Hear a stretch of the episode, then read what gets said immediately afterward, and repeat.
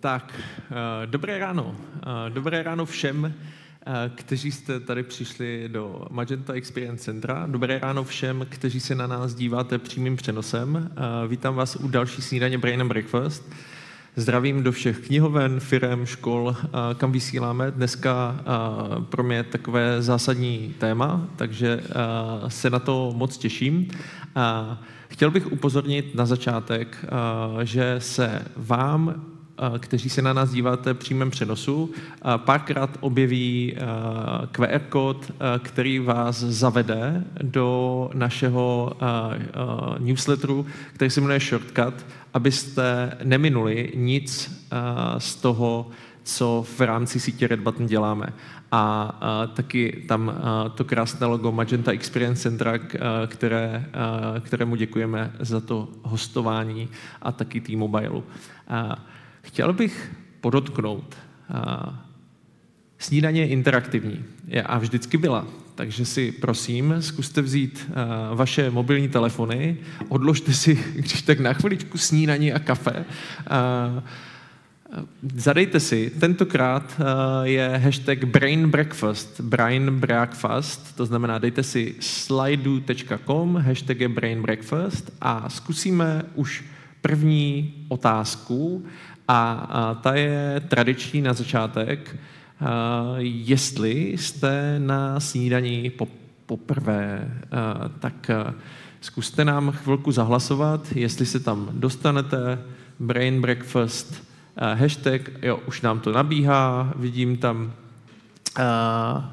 vidím tam ne, ne, ne, ne, ne, ne, ne, ne.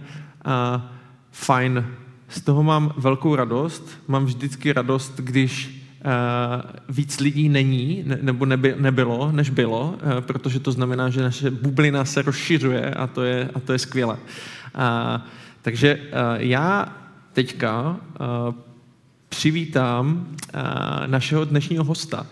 Naším dnešním hostem je pan profesor Michal Mijovský. Pane profesore, pojďte tady za náma. Já vás tady vítám. Dobré ráno. Dobré ráno. To téma se bude týkat návykových látek a my jsme se s panem profesorem domluvili, že První věc, kterou uděláme, je, že se vás zeptáme na takovou kontrolní otázku, kterou bychom si na konci ideálně vyhodnotili.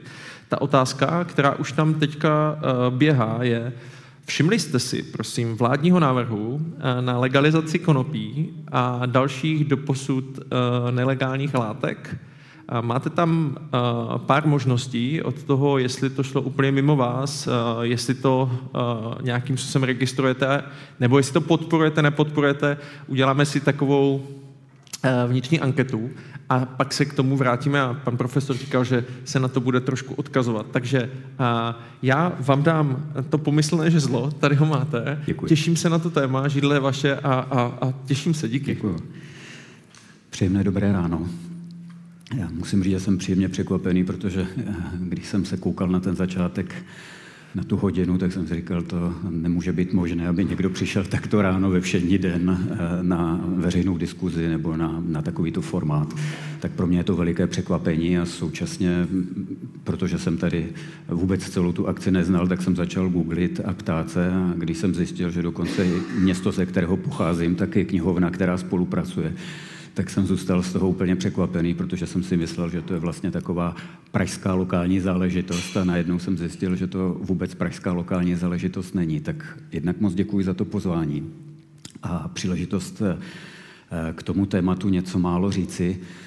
Současně měl bych asi na úvod říct, že eh, tohleto téma, které jsem dnes vzal, eh, jsem nevzal na veřejnou diskuzi poprvé, a úplně takový ten první impuls, eh, kde jsem něco zkusil si sformulovat i pro sebe a možná i v nějaké srozumitelné formě eh, snad pro někoho dalšího, eh, byl TEDx v roce 2019. A tehdy jsem měl z některých zpětných vazeb dojem, že se mi to možná úplně nepovedlo být srozumitelný. Proč mluvit o regulaci, proč vlastně mluvit o tom, že to není téma, které by mohli rozhodnout jenom politici, nebo že to není jenom téma, ke kterému by se měli vyjádřit odborníci a na základě jejich doporučení by pak ti politici měli zvednout tlapku a říct, takhle to bude nebo takhle to nebude. Vlastně jsem si tehdy uvědomil z těch prvních zpětných vazeb, že narážím taky na bariéru, na kterou jsme zvyklí, které jsme zvyklí se dotýkat, že hráme na ní poměrně velmi často, ale mám dojem, že pro ně velmi málo děláme. A to je to, že v tom veřejném prostoru ty diskuzi vedeme obvykle o zásadních tématech nedostatečně. Je to opakovaná reflexe, všichni o tom víme, všichni vždycky vzpomeneme na to, jak je to úžasné ve Švýcarsku a jak je to vlastně super, když ti lidé jsou vtahovaní do těch zásadních společenských témat, kdy se k ním vyjadřují i, i, i v přímém vlastně hlasování a současně, kdy celá ta společnost je nějakým způsobem aktivizována, aby zaujala postoj a ti lidé eh, nějakým způsobem dali najevo, co chtějí nebo co nechtějí. Ano, je to o tradici, je to o nějakém stupni osobní zodpovědnosti a prožívání té zodpovědnosti. A není to něco, co, na co jsme zvyklí v našem regionu. A tak jsem si vlastně uvědomil, že jedna z mála možností, jak tomu můžu přispět, je to, že nebudu sám frustrovaný, a, a nadávat na to, ale že proto třeba můžu zkusit něco sám udělat. Takže tato série těch veřejných diskuzí, které jsem se rozhodl si pro sebe, eh, že chci absolvovat, tak eh, má ten počátek v tom TEDxu, a současně má takové jednoduché milníky, protože pak najednou vypuk covid, za chvilku na to, a uprostřed covidu jsme se dohodli na neurazitelných, eh, že bychom vlastně mohli zkusit něco takového zopakovat. Eh, zkusili to téma posunout o kousíček dát, dál, dát mu také trochu větší prostor a tak vznikl vlastně ten téměř dvouhodinový pořad, který najednou jsem zjistil, že se zdá, že byl srozumitelnější. A tím to doputovalo až k tomu dnešnímu. Samozřejmě mezi tím byly nějaké drobné eh, menší věci, ale vlastně tohle to byl až takový ten základní posun, ke kterému, ke kterému to celé dospělo, protože ta změna kontextu, to znamená vlastně z roku 2019, kdy asi možná nikomu nebylo srozumitelné, proč mluvím o tom, že se blíží moment, kdy budeme muset toto téma jako společnost řešit a pravděpodobně jsem moc neoslovil vlastně v tomhletom eh, nějakou širší skupinu, tak eh, změna kontextu možná způsobí, že bude srozumitelnější to, co jsem se tehdy snažil v tom roce 2019 eh, celým tím vystoupením říci. To téma není vůbec jednoduché a právě proto, že vlastně není jenom medicínské, není jenom zdravotnické, není dokonce jenom sociální, není jenom výchovné, školské. Ono zasahuje v té společnosti úplně všechno a současně, jak asi všichni tušíte, tak jakmile do něčeho vstoupí prachy, tak v té chvíli eh, je ten směr ještě trochu jiný a je drivován vlastně tady tímhletím, tímhletím faktorem, eh, často velmi překvapivým způsobem pro běžně eh, lidi, kteří jsou zvyklí žít si v té své bublině, ale najednou jsou to právě peníze a, a, a velké firmy, které začínají zásadním způsobem ovlivňovat to dění. A to je vlastně i to, co se v této chvíli děje například okolo konopí. Eh, dokud konopí bylo tématem v naší české společnosti, eh, tématem spojovaným s teenagery, eh, s revoltou a, a s takovým tím alternativním způsobem života, tak vlastně to téma se zdálo být jako obtížně společensky akceptovatelné, jako něco, o co lobistické skupiny nemohly jevit logicky příliš velký zájem.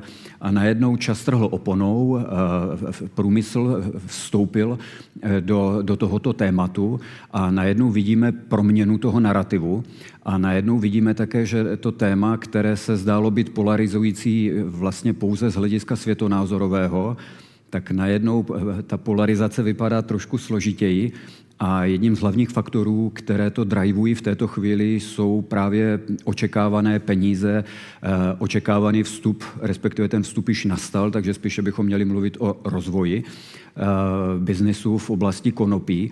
A najednou je vlastně tady úplně nový fenomén, který proměnil ten kabát, proměnil ten narrativ v tom veřejném prostoru a současně je taky důležité říci, že jsme se pravděpodobně e, historicky poprvé posunuli nejdál, kde vůbec veřejná diskuze a politická diskuze o tom, co dělat s konopím a s návykovými látky, látkami, kdy byla.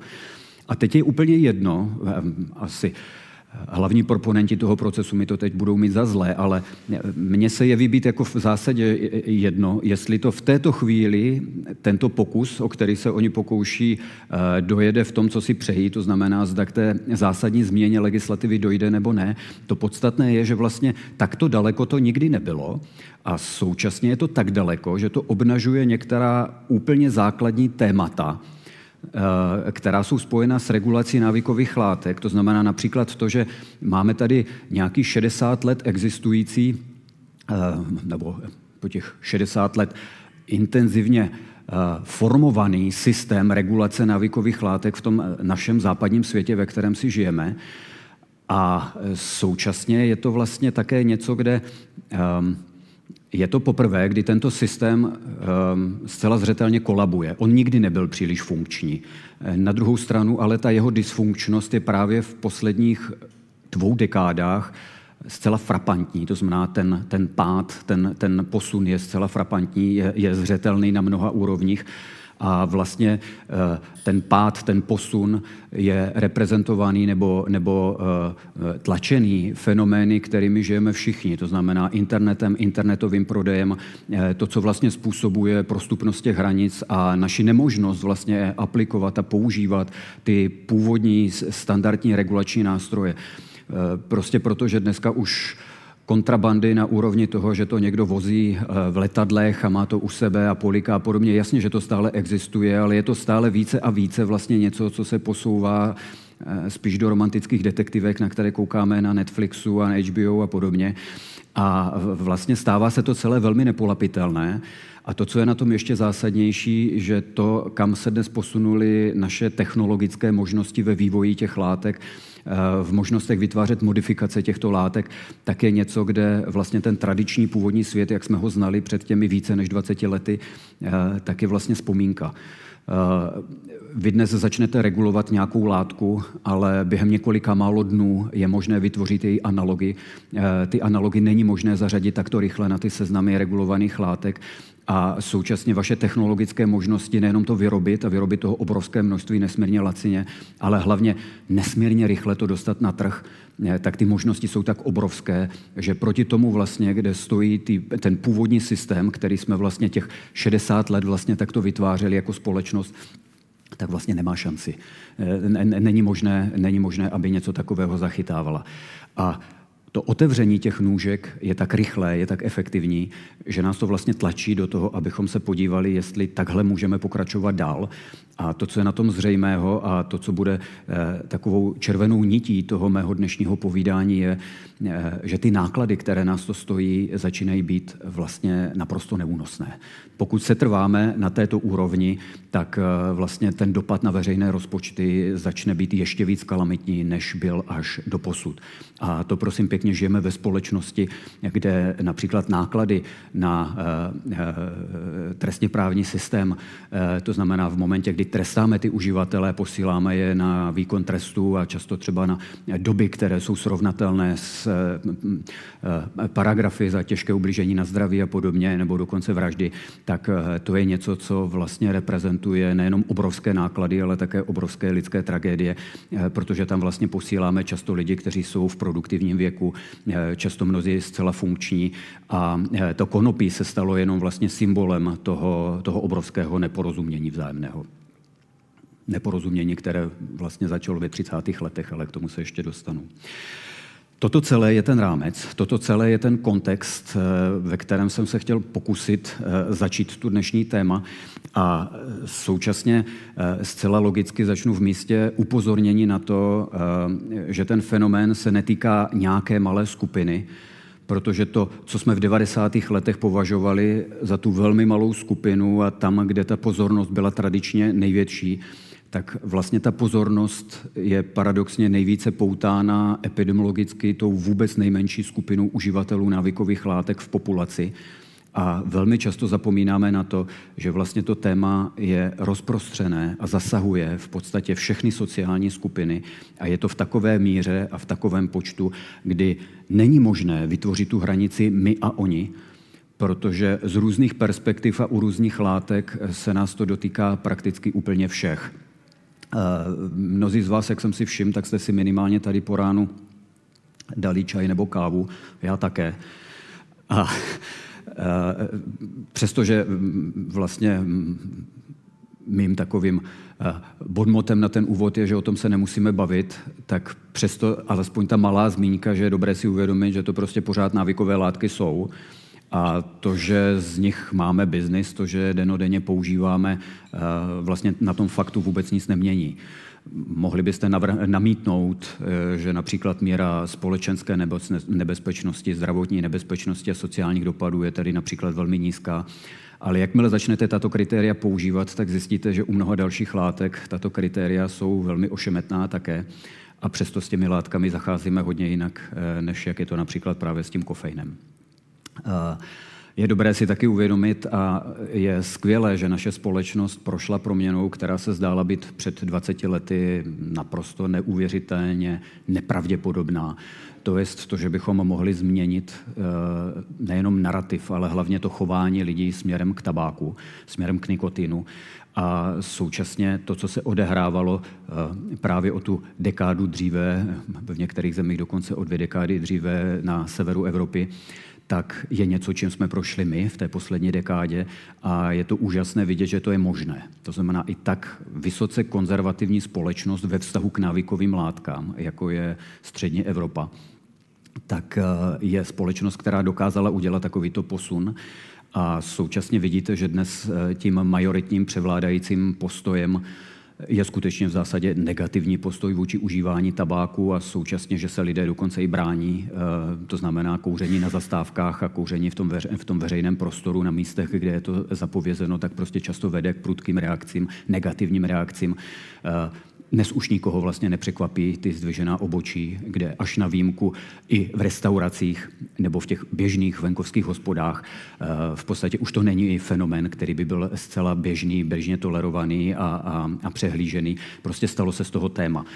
To, že tabákový průmysl našel jiné cesty, to, že se chopil vlastně a vytvořil a spustil možná největší revoluci od eh, legalizace tabáku v Evropě. To znamená od toho, kdy se tabák stal vlastně v Evropě pro společnost vlastně běžnou tolerovanou drogou, tak to, že zažíváme pravděpodobně největší revoluci od tohoto momentu, je faktem. Ale na druhou stranu se domnívám, že právě na něm je možné demonstrovat uh, spoustu těch choulostivých míst, včetně například těch kritérií, která jsem zmínil, prostě proto, že eh, ta obrovská revoluce v nástupu bezdýmového tabáku eh, je prostě přesně něčím, co reprezentuje téma například, které už není jenom o reflexi těch zdravotních dopadů, ale už je najednou o reflexi toho, jak bychom se na to měli dívat eh, z pohledu regulace, jak bychom se na to měli dívat z pohledu například pomoci těm lidem, kteří se stávají závislí na tom nikotinu a současně vlastně také z pohledu právě i těch veřejno zdravotních nákladů, nákladů a vůbec veřejných nákladů, eh, prostě protože se proměňují. A proměňují se velmi radikálně, protože bezdýmový tabák eh, sebou přináší vlastně úplně jiný pohled a úplně jiné dopady, než na co jsme byli zvyklí vlastně u klasického tabáku, který byl eh, inhalován ve formě vlastně toho, kdy to nejdříve zhoří a my potom inhalujeme ten kouř. Je dobré si taky uvědomit, že máme ve společnosti, která čítá těch necelých 10,5 milionů, obrovské množství lidí, kteří se pohybují za hranou eh, něčeho, čemu říkáme nízkorizikové pití. To znamená něco, co sebou přináší eh, velmi výrazně zvýšenou část těch zdravotních a sociálních dopadů, potenciálních zdravotních a sociálních dopadů a současně se zdá, že se postupně proměňuje a stává dostupná informace, že na to, aby vám alkohol škodil, tak na něm nemusíte být závislí. Je, že je důležité od sebe tyto dvě věci oddělit a že neplatí to, že nejdříve jste závislí a pak vám alkohol škodí, ale rovno vám alkohol vlastně škodí v poměrně velmi nízkých dávkách, které mohou být ještě nahony vzdálené tomu, co diagnosticky označujeme závislosti na alkoholu. Což je mimochodem velmi důležitý moment, protože to číslo, o kterém se bavíme, je velmi vysoké a je potřeba si uvědomit, že v těch 10,5 milionech jsou samozřejmě i ta nemluvňata, a lidé ve velmi vysokém věku. Je, jinými slovy, že mít přes milion lidí, kteří vlastně pijí rizikově, je obrovská část populace. Téma, které eh, v porevoluční atmosféře zcela zapadlo, Z krabiček se vytratily varovné trouhelníčky, spousta lékařů vlastně přestala být tak opatrná na některé léky, na předepisování některých léků. Současně výuka adiktologie nebo závislosti v kurikulu medicíny bylo téma, které postupně erodovalo. Jenom pro vaši představu, eh, bavíme se o něčem, co eh, v šesti letech studia lékařů nebo budoucích lékařů reprezentuje v průměru zhruba jeden den.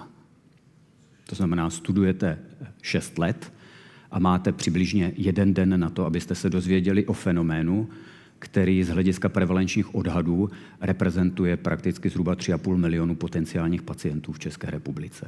Tak to je proporce, která je přesně tím, co je jednou z odpovědí, proč například ta ostražitost u lékařů je o něco nižší a vlastně odráží to podcenění toho, toho tématu klinicky ale současně také veřejno zdravotně. To znamená, prostě je to opět téma systémové a je to téma, které je spojeno s, s těmi prostředky.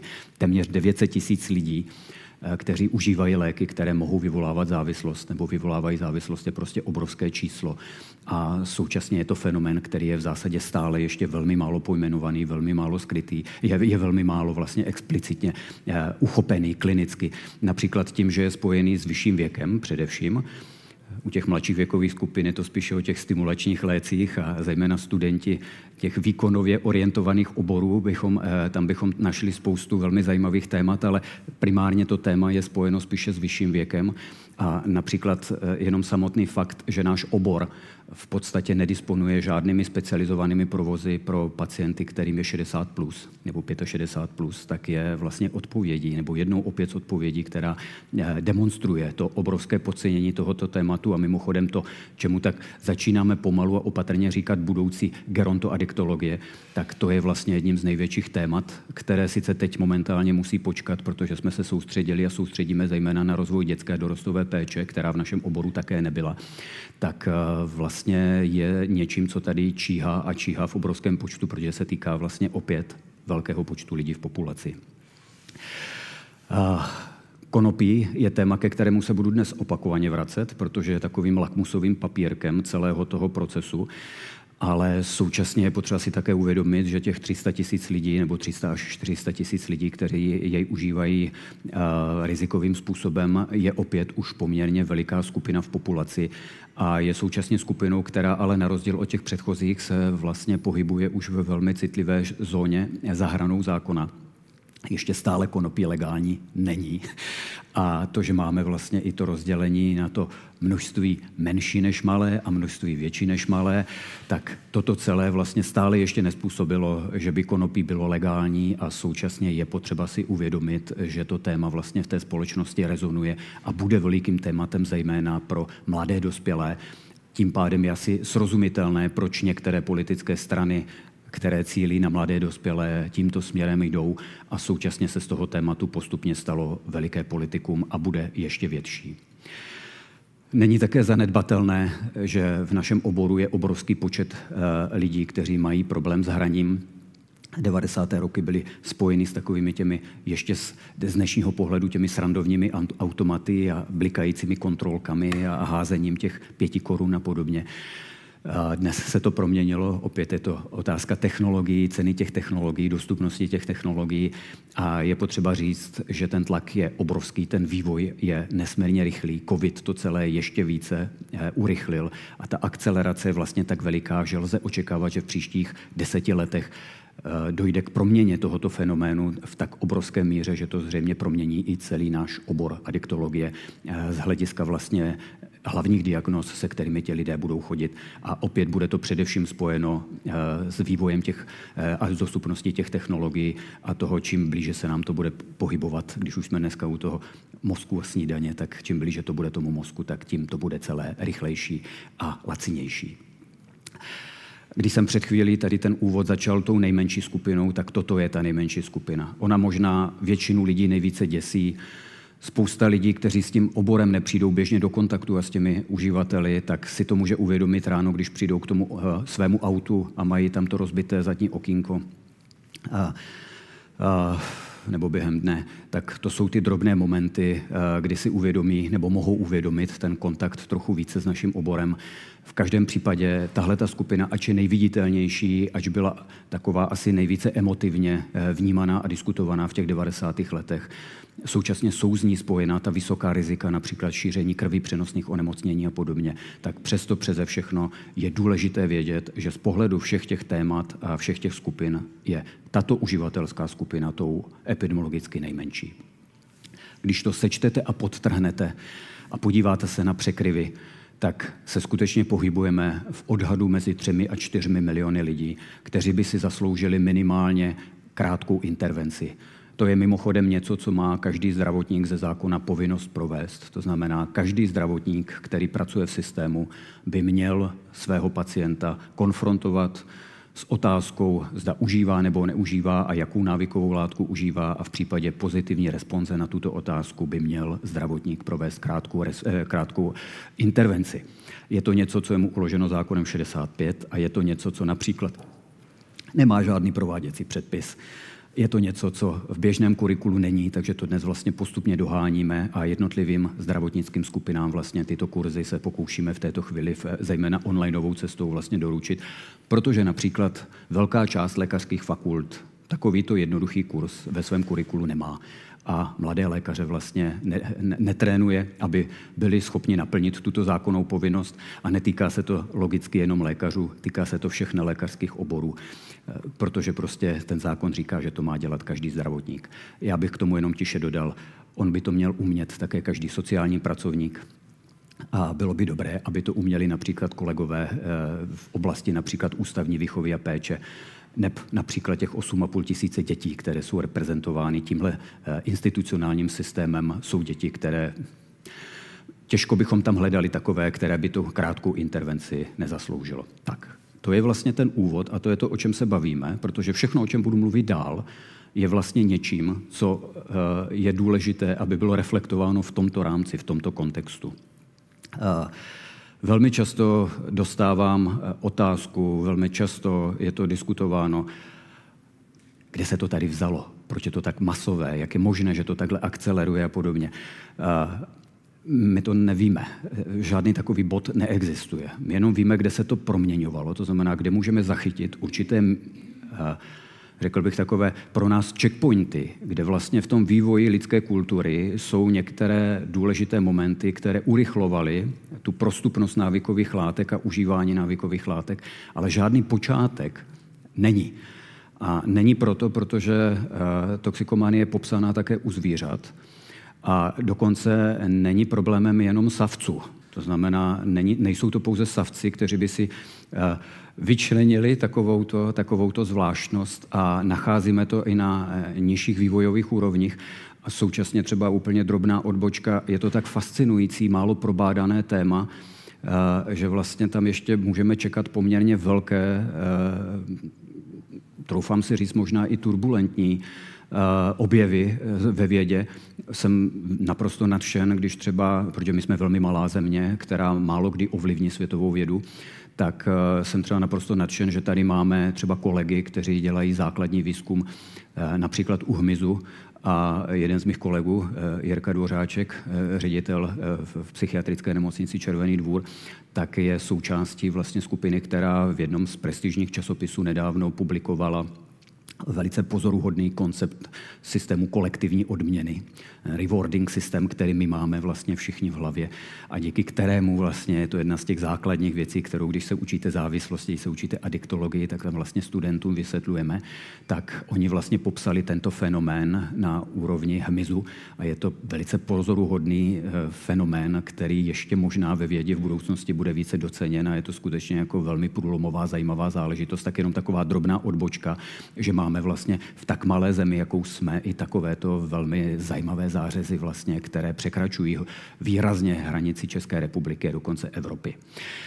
Současně je dobré si také uvědomit, že ty zvěřecí modely nám skutečně mohou mnoho pomoci v odpovědích, ať už z hlediska genetiky, protože genetika závislosti v žádném případě uzavřenou kapitolou není. A lze tam očekávat ještě spoustu velmi zajímavých objevů.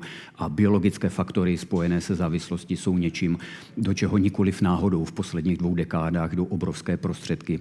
Nejenom spojené například s výzkumem mozku, a s tím, co v 90. letech například Americký institut pro eh, výzkum drogových závislostí najdá eh, Nora Volkov jako vlastně jeden z takových nejviditelnějších představitelů eh, přinesli a způsobili tu rehabilitaci toho tématu v biomedicíně, tak se domnívám, že vlastně tady lze rozhodně v těch příštích jedné, dvou dekádách úplně určitě očekávat velmi, velmi zajímavé posuny. Současně si myslím, že je to něco, co si zaslouží veliký respekt a to kivadlo, které se vlastně překlopilo v polovině minulého století do té oblasti toho výrazně sociologizujícího a sociálního pohledu, tak se vlastně v této chvíli trošičku vlastně začíná ustalovat a začínáme s větším respektem si uvědomovat, že ano, na začátku ta biologizace pohledu na závislosti byla opravdu veliká. A skutečně ten biologický medicínský model závislostí, tak jak byl naformován v první polovině toho 20. století, byl skutečně příliš výrazným akcentem a e, vlastně neadekvátním akcentem na tohleto téma. Na druhou stranu, ale pak jsme si v té druhé polovině 20. století užili ten opačný extrém a věřím tomu, že v této chvíli se vlastně začínáme pohybovat v prostoru, kde ta vyváženost e, sebou může přinést právě takový ten velmi důležitý posun, v takový ten velmi důležitý e, korektivní moment, že prostě ty faktory tam je důležité respektovat všechny a nemůžete si prostě jenom svým rozhodnutím vybrat jeden druhý podle toho, co vás baví, nebo co je zrovna trendového, do čeho jdou peníze a, a vypadá to v dané chvíli prostě jako velmi atraktivní koncept. Současně bych taky rád upozornil, že v rámci vývoje lidské kultury jsme zažívali etapy, při kterých návykové látky sehrávaly a sehrávají velmi zásadní roli, velmi zásadní kulturní roli, náboženskou roli, stávaly se součástí našich rituálů. Přijímání pod obojím není jenom jeden z těch asi nám bližších fenoménů, ale je nutné si skutečně uvědomit, že téměř v historii neexistuje lidská kultura, Eh, společenství, kde by návykové látky nějakým způsobem svoji roli nehrály, kde by byly prostě, eh, kde by měly svoje pevné místo a kde by eh, nějakým způsobem nesehrávaly nějakou důležitou roli vlastně v životě té společnosti. Současně je možné si také říci, a důležité, že teprve v momentě, kdy vzniklo to, čemu jsme začali říkat později stát a, a to uspořádání, které odpovídá tomu eh, eh, státnímu nastavení, to znamená, že jsme přestali žít jako kmeny, tak je vlastně přesně i tím momentem, když jsem eh, před pár desítkami minut zmínil ty checkpointy, tak toto byl jeden z těch checkpointů, protože i ty nejstarší kultury, jako je například byla egyptská kultura nebo některé jiné, tak vlastně s tou vyšší mírou organizace sebou přinášely i tato témata a současně první pokusy regulovat tato témata a vnášet nějaké první, eh, především morální, protože to už vlastně bychom tam mohli identifikovat to, čemu jsme později začali říkat ten morální model závislosti, tak vlastně prvopočátky tohoto morálního modelu můžeme nacházet už u těchto těch prvních civilizací. Eh, je možná také ale dobré říci, že existence těchto látek, to jejich ukotvení a způsob použití a ta ritualizace byly právě něčím, co se kultivovalo stovky, v některých případech tisíce let a měli vlastně takovou pevnou vazbu. To znamená, nebylo to v tom našem dnešním chápání, že jste si mohli dělat, co chcete, mohli střídat ty látky a užívat je v jakémkoliv kontextu, tak toto nebylo. A dokonce to překročení bylo v mnoha těch kulturách vlastně persekuováno velmi tvrdým způsobem. To znamená například už tehdy srovnatelným s těmi nejtěžšími překročeními to, čemu říkáme zákon, to znamená něčím, co snese srovnání například s těžkým ublížením na zdraví nebo, nebo vraždami. Je dobré si také uvědomit, že eh, v minulosti jsme měli etapy, kdy ty finance nám do toho vstupovaly velmi zásadním způsobem, velmi drsným, agresivním způsobem a kde jsme vlastně proto používali eh, nástroje, které z dnešního úhlu pohledu, eh, když vlastně koukáte na to, jak bylo možné si pořídit heroin jako lék a, a zcela regulárně přes lékaře a lékárny vlastně se dostat k něčemu takovému, že to je, to je vlastně něco, co by nás mělo být v tom kontextu 20. století a, a 21. století asi vlastně velmi důležitým uh, momentem, protože to za sebou máme, ale my to nemáme za sebou, my to tady máme stále přítomné. V podstatě, když se podíváte na návykové látky, které jsou promítnuté na úrovni léku, které dnes používáme, tak celé to spektrum toho, čemu říkáme pouliční drogy, to znamená, ať už ty látky, které tlumí, zpomalují, klidní, anebo ty látky, které zrychlují, nakopávají, pomáhají jim lépe zvládat stres, tak vlastně celé to spektrum, které máme na ulici, tak to celé spektrum máme eh, v podobě těch léků. A současně, eh, když jsem vzal ten heroin na to připomenutí, tak je dobré si všimnout, že to, co před 20 lety akcelerovalo ve Spojených státech, a dostalo později jako koncept název ta velká opiátová krize, tak je něco, co má v malém jakýsi odraz i v Evropě a ten nástup syntetických opioidů je vlastně něčím, a ta vysoká spotřeba a růst té spotřeby je něčím, co je přítomné. A přestože ten fenomén není tak obrovský a pravděpodobně nebude, já to zaklepávám, ale nic tomu nenasvědčuje, eh, nebude a nemůže dostat ten rozměr takový, jako je ve Spojených státech, tak přesto je v Evropě přítomen a bude něčím, s čím se budeme muset eh, porvat, protože eh, je vidět, že s tím spožděním drobným to přece jenom se začíná projevovat a ať už Německo nebo některé jiné země v Evropě prostě s tímto fenoménem už eh, dnes problém mají. Eh, možná, že opět dovolím si tu drobnou rypavou poznámku. Je to opět jeden z odkazů toho, kde medicína vlastně vytlačila tato témata ze svého středu, přestala jim věnovat pozornost a vlastně lékaři přestali být připravováni na to, že toto je něco, s čím budou zápasit a je úplně jedno, jakou specializaci dělají naši pacienti, adiktologičtí pacienti, jsou napříč eh, specializacemi a eh, dávno neplatí, to je prostě přesně ono, jak to bylo skryto těmi viditelnými, nejvíce viditelnými skupinami, tak dávno neplatí, že by se to týkalo jenom těch jenom tradičních diagnóz a toho, že by se s nimi nejvíce potkávali naši kolegové na interně, ať už kvůli jaterním problémům, a nebo jiným komplikacím, typicky ty rakoviny tlustého střeva a podobně. Ale najednou jsou to i specializace, u kterých by vás to možná překvapilo více a to, to můžou být například stomatologové a podobně, kde například už u těch dětských pacientů jsou zřetelné pro ně, klinicky viditelné některé odlišnosti u těch dětí, které jsou zaregistrovatelné a které reprezentují vlastně rizikovou populaci, kterou je možné zachytit například včas a něco s nimi klinicky začít dělat. I toto je vlastně konsekvence, je toto nějaká vazba, kterou je dobré v tom vidět. Nebyl to jenom heroin, eh, který měl takto půvabnou reklamu vlastně jenom pár desítek let zpátky a byl vlastně propagován také na užívání u dětí. Byl to taky kokain. Eh, je to něco, na co možná farmaceutický průmysl rád zapomněl a tváří se, že se o to netýká, ale týká se ho to a současně dnešní farmaceutický průmysl disponuje dalšími a dalšími látkami a všechno je to jenom vlastně o těch nálepkách a o tom, co způsobí nebo nespůsobí tu emoční reakci u lidí vlastně vidět to, že kokainové kapky byly něčím, co jsme vlastně svého času vlastně doporučovali, aby se používalo vlastně i u dětí.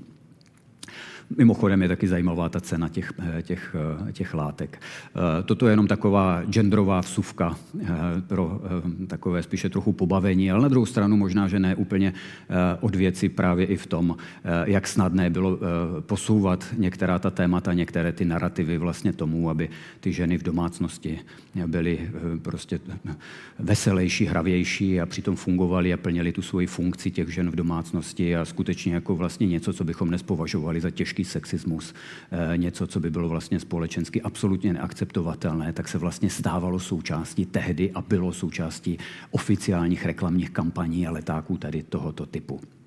Ještě navíc podpořených tím, aby toho efektu bylo dosaženo látkami vlastně obdobnými tomu, co e, má pervitin, metamfetamin nebo amfetamin. To znamená, toto byly látky velmi blízké tady, tady téhleté skupině, respektive patřily do této skupiny, abych byl úplně přesný.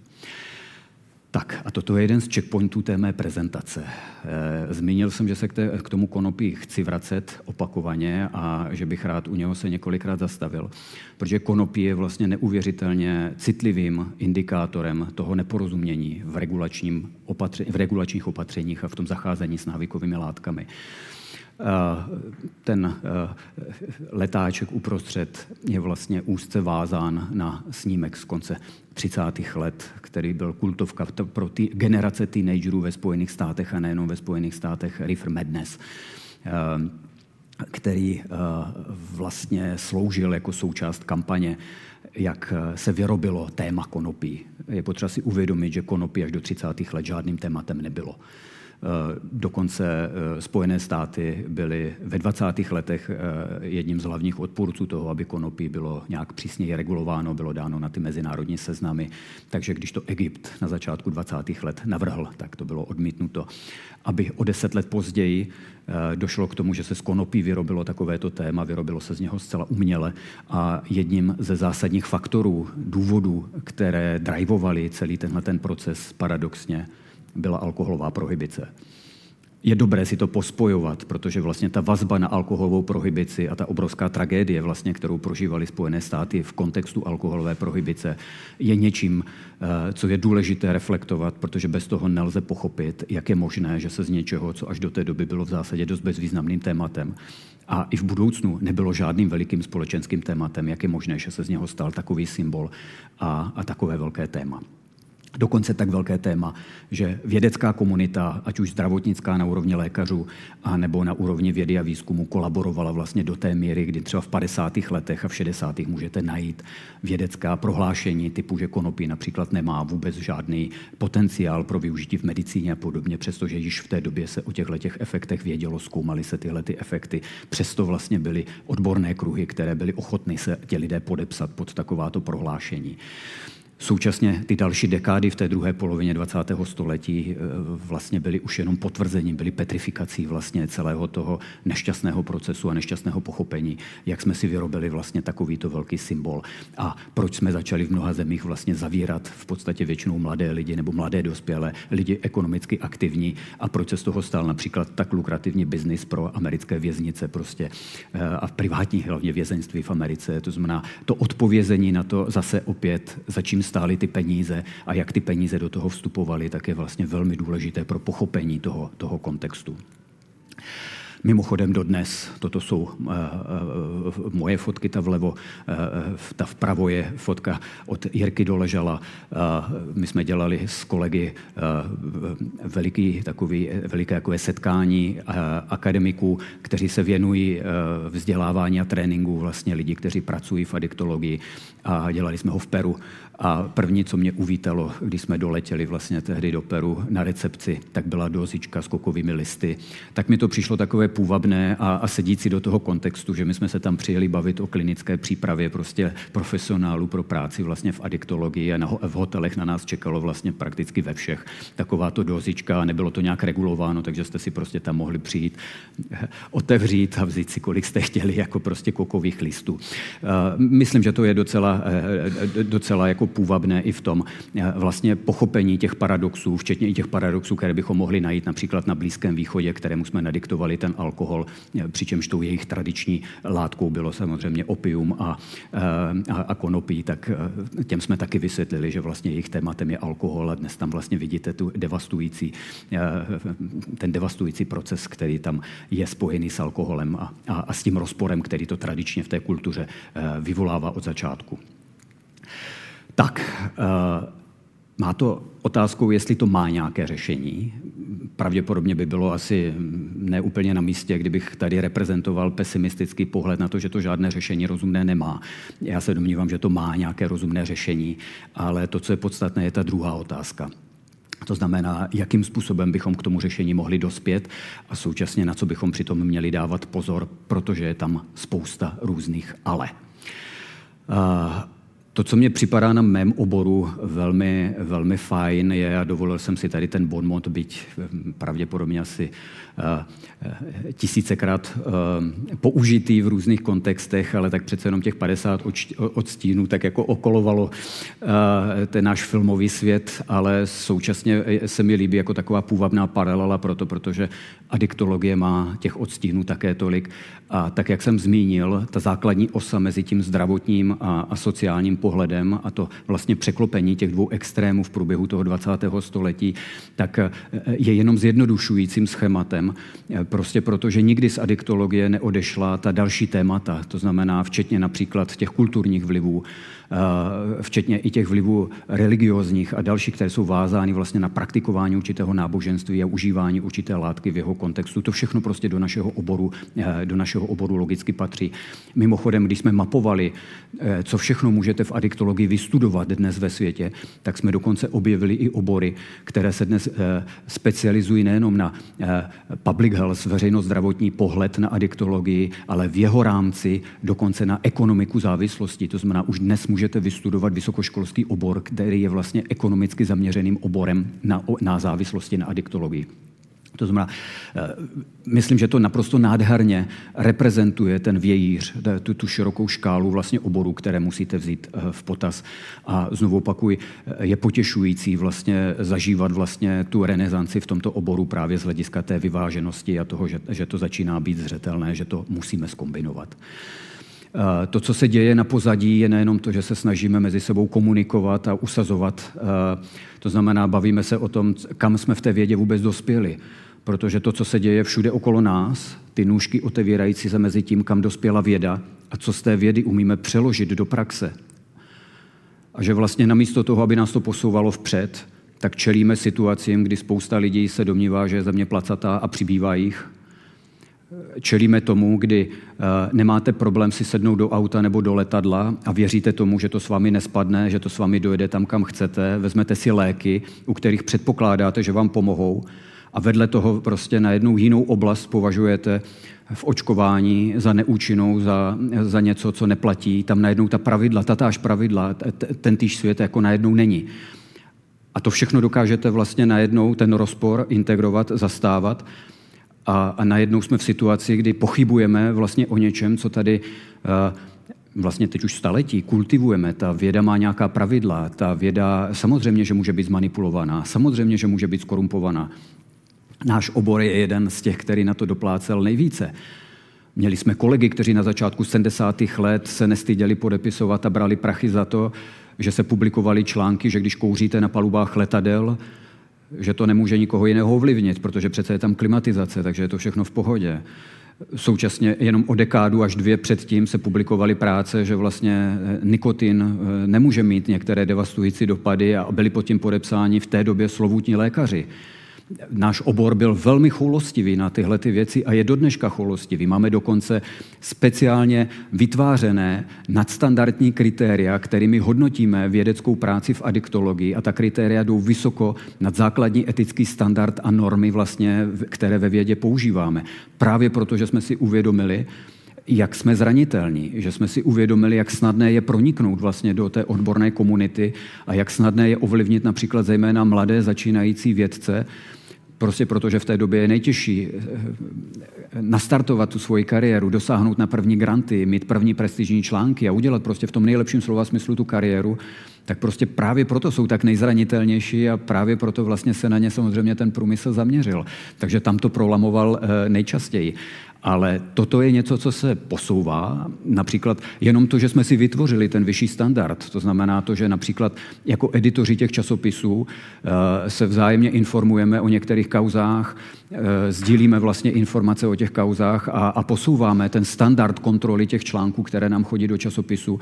Eh, máme vlastně tady ten levý slide reprezentuje, my dnes máme už fórum, kde například akademické instituce spolu mají fórum, kde se potkávají, bavíme se o tom, jak trénujeme nejenom mladé vědce v adiktologii, to znamená na úrovni třeba doktorských programů, ale jak trénujeme i tu klinickou část, jak ji vyvažovat, jak tam vlastně ty standardy kvality do toho dostat, protože například spousta těch oborů odbavuje odborníky jenom úzce zaměřené na nějakou oblast a oni potom nejsou schopni v té praxi obstát, eh, protože ta diverzita těch služeb je mnohem větší a ta potřeba v tom terénu je, je odlišná od toho, čím je vybavuje ta vysoká škola.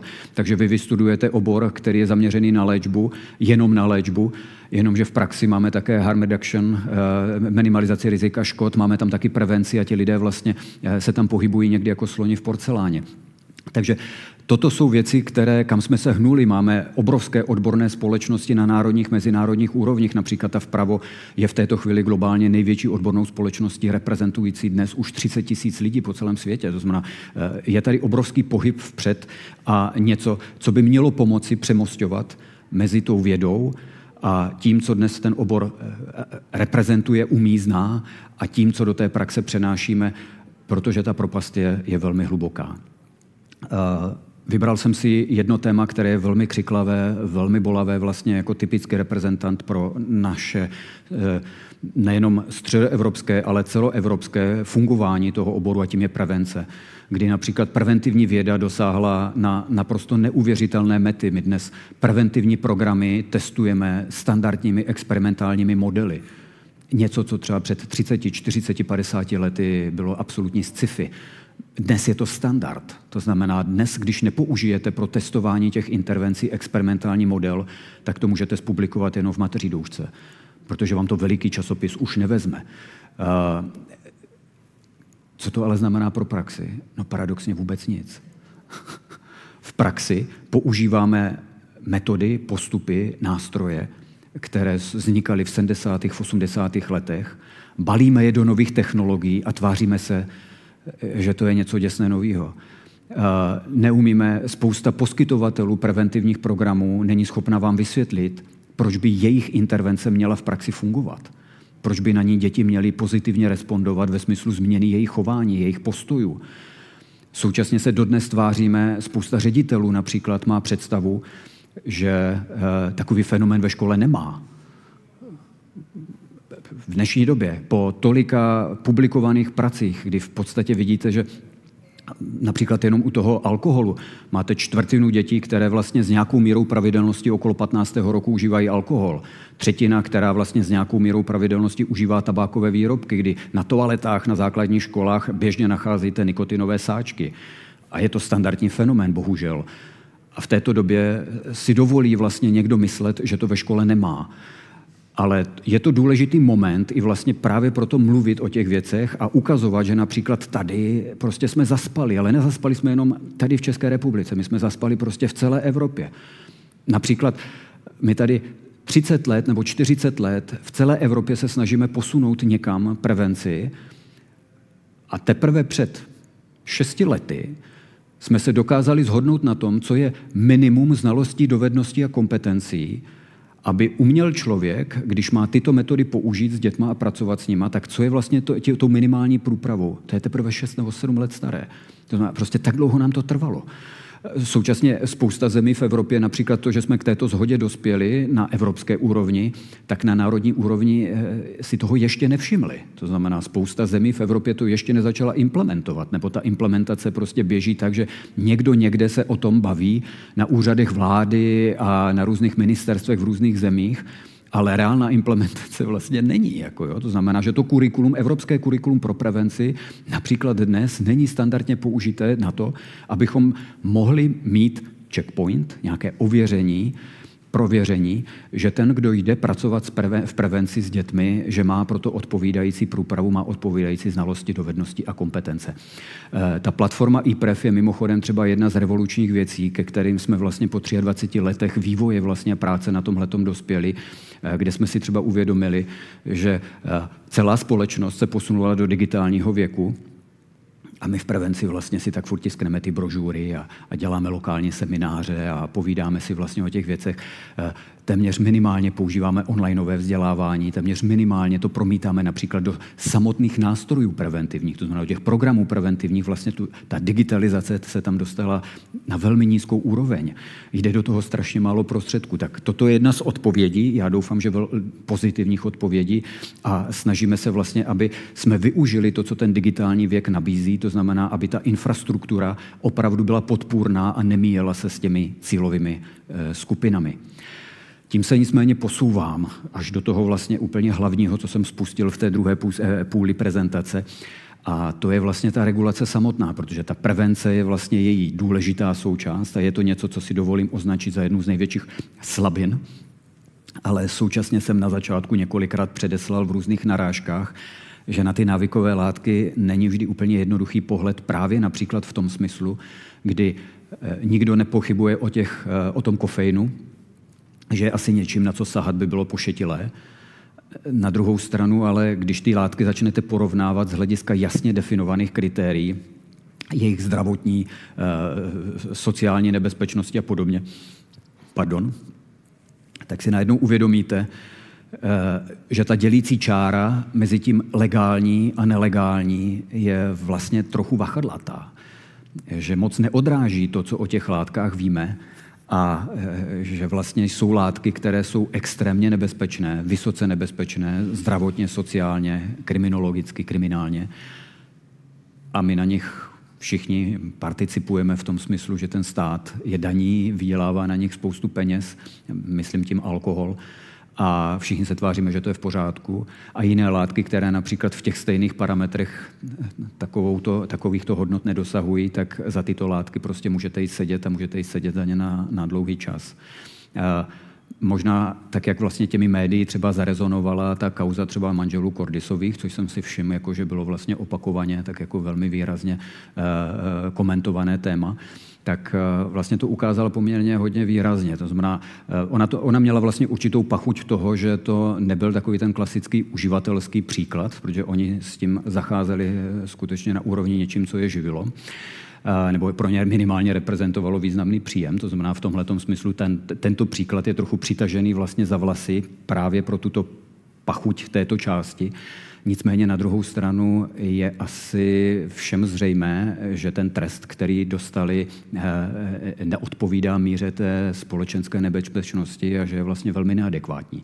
Takže já například i přes tuto pachuť, kterou jsem vůči tomu, tomuhle tomu příkladu měl, tak jsem byl jeden z těch, kteří podporovali prostě to, aby tu milost dostali. A současně se domnívám, že je vlastně spousta dalších e, případů, kde si ti lidé tu milost zaslouží a že je to vlastně něco, co by mohlo urychlit tu veřejnou diskuzi, protože toto je skutečně neudržitelné. Přesto, že se domnívám, že by s těmito látkami v žádném případě nemělo být možné zacházet tím způsobem, jakým s nimi oni zacházeli. To znamená, určitě nejsem například já osobně v žádném případě zastánce modelu toho, abychom to mohli označovat za nějakou léčbu, a za něco, co, že doručují lidem něco takového, prostě proto, že nejenom oni, ale mnoho dalších, kteří dělají to tež, žádnou kvalifikaci k něčemu takovému nemají. A to je velký problém. A na to, aby se lidé léčili a bylo jim pomoženo těmito látkami, máme vytvořené standardní nástroje. Tak je prostě používejme. máme systém, který připravuje a prověřuje, zda je někdo odborně erudován, aby s takovými látkami zacházel a máme systém, který umí v nějaké chvíli, když uděláme jenom pár jednoduchých kroků, který umí pro něco takového vytvořit odpovídající rámec, odpovídající kontext a nemusíme čelit rizikovým situacím toho, aby lidé označující se za různé šamany a podobně a teď bez jakýchkoliv pejorativních uh, konotací prostě uh, byli něčím, kdo nekoordinovaně, neřízeně, bez uh, jakékoliv vlastně průpravy erudice a backupu, to znamená ně, něčeho, co musí vlastně chránit zdraví, bezpečnost těch lidí, kteří něco takového postupují, tak aby se něco takového dělo. Ta kauza to vlastně celé v sobě propojuje dohromady. To znamená, je něčím, kde na jedné straně ta neadekvátnost toho trestu je do očí bijící a reprezentuje tu neefektivitu a, a, a vlastně něco, co je neudržitelné a strašně drahé. A z druhé strany ale současně ukazuje na témata, kde Právě proto si přece vytváříme celý systém vysokého školství, odbavování zdravotníků, odbavování zařízení, která registrujeme a která se snažíme, eh, která se snažíme nějakým způsobem Eh, hlídat, tak jestliže tyto nástroje máme, tak je prostě používejme, vnesme je do toho a, a, a nechť to slouží ve prospěch věci. Současně je důležité si všimnout, to je na tom slajdu vpravo, je důležité si všimnout toho, že oba dva ty extrémy eh, jsou dnes, ta data jsou jednoznačná, eh, jsou něčím, co je eh, neefektivní a je nebezpečné. Zavádí nás to do slepé uličky. To znamená, jestliže jsme prošli tak bolavými zkušenostmi, jako byla ta prakticky desetiletá alkoholová prohybice ve Spojených státech, v 80. letech si to vyzkoušel tehdejší sovětský svaz s ještě větším fiaskem. Uh, obecně prohybiční modely jsou vysoce nebezpečné. Podívejte se dnes na některé státy, některé země v východní Asii, kde můžete být popraveni v podstatě ještě dnes, v dnešní době, za něco takového. Tak to jsou data, která máme 150 let nazbírána, nebo 150 let k dispozici a jasně ukazují, tudy cesta nevede. Máme už ale také dostatek dat na to, abychom věděli, že neregulovat, nehlídat, eh, nesnažit se vytvářet kontrolní nástroje je stejně neefektivní a stejně nebezpečné. To znamená, je pro uživatelsky orientující, to znamená, podporuje eh, nárůst počtu uživatelů a rozsah toho užívání v populaci a to je také efekt, který nechceme, protože to neumíme zaplatit žijeme v době, konkrétně v České republice, žijeme stále v době, kdy systém zdravotnictví je v zásadě socialistickým systémem. Z jednoduchého důvodu neexistuje vazba, vlastně fakticky neexistuje vazba mezi tím, co do toho systému vkládáte a vaší mírou zodpovědnosti vůči svému zdraví toho, co můžete dostat. To znamená, v této linii vlastně ta vazba neexistuje. To znamená, že vy se můžete chovat velmi zodpovědně, a přispívat do toho systému. A na konci dostanete to stejné jako člověk vedle vás, který se systematicky poškozuje, poškozuje lidi okolo sebe, pasivní kuřáci a podobně, pasivní kouření. A vlastně tam neexistuje mezi tím vazba. Všichni mají nárok na to stejné. To je neuvěřitelně demotivující a logicky dysfunkční. Vůbec tím současně nepléduji za ty extrémy, kdy eh, například Spojené státy i přes Obamacare a všechny další věci, které, které se tam začaly měnit, nereprezentují taky něco asi, kam bychom se chtěli posouvat. A je asi nepřípustné si, si představit situaci, že ani střední třída, nebo že i střední třída bude mít problém se zaplacením zdravotního pojištění a, a drahých diagnóz a podobně, t, t, tam asi nechceme jít. Na druhou stranu, ale nějaká míra vazby mezi vaším chováním a vaší zodpovědností za sebe a s tím, co můžete dostat naspět od toho systému, bude muset v budoucnu být zavedena, protože opět bude to nezaplatitelné a buď to, to povede ke korupci, což je vlastně něco, co jsme zažili před rokem 89. Je to něco, co je součástí zdravotního systému dodnes a ten tlak je obrovský. A současně je to nezaplatitelné. To znamená, bude to snižovat kvalitu, a bude to mezi lidmi vlastně do toho vnášet takovouto míru eh, vlastně neférovosti, protože je úplně jedno, jak se chováte, na konci máte všichni úplně to stejné. To, co je ještě na tom vlastně to důležitého, je ta, to uvědomění, že jestliže tyto dva uh, póly jsou něčím, co nefunguje, něčím, co, pro co máme evidenci, vědeckou evidenci, že to nefunguje, tak současně ale taky dobré vědět, že ten prostor mezi těmito dvěma extrémy je veliký. Je tam mnoho různých variant a současně ty varianty nejsou dopředu dané. To znamená, my nevíme, která přesně kombinace, která poloha je funkční. To znamená, znovu vlastně si tady dovolím ten důraz na to, abychom všechny ty kroky, které nás čekají, všechny ty radikální změny, které nás pravděpodobně čekají, ke kterým budeme donuceni, abychom udělali, tak aby byly konány reflektovaně a neustále jsme se ptali a ověřovali, jestli to funguje nebo jestli to nefunguje a případně to svoje konání korigovali, protože tady neexistuje scénář, který je dopředu daný, který je správný. Nic takového není. Současně, a to je vlastně to vyústění, ke kterému, ke kterému mířím, je to něco, co skutečně právě kvůli tomu počtu lidí je nemožné, aby se odehrálo jenom eh, ve Strakovce. A aby vlastně bylo o tom, že přijde parta lidí, reprezentujících adiktologii a obory, které s tím souvisejí, mají nejblíže. A řekli, pane poslanče, paní poslankyně, toto je to řešení, toto je ten grál, jako prostě, který, který by měl teď projít dolní a horní komorou a, a bude všechno dobré. Nic takového prostě není. A současně i ti poslanci samotní jsou taky jenom lidé. Málo kdo z nich je abstinující. ať už ve vztahu k alkoholu anebo k jiným látkám. Mimochodem, to jsou velké kauzy že, z některých států, kde uh, vzpomenu na Itálii prostě a, a, a jejich provokaci s Eh, se stimulanci eh, nebo některé jiné. Prostě to je něco, co je přítomného. Jako jo, prostě politici, které si volíme, odráží nás samotné a oni žijí eh, prostě s námi v tomhle společném prostoru. A to není jenom ale ten důvod, proč vlastně, protože jich se to téma bezprostředně týká také, proč je tak důležité, abychom si uvědomili, že oni to tam nemůžou rozhodnout. To důležité, co na tom je, že to bude mít vlastně dopad na peněženky každého z vás, každého z nás. A to ve všech oblastech. Bude to mít dopad na to, jestli budete nacházet eh, svoje auta s rozflákanými okýnky.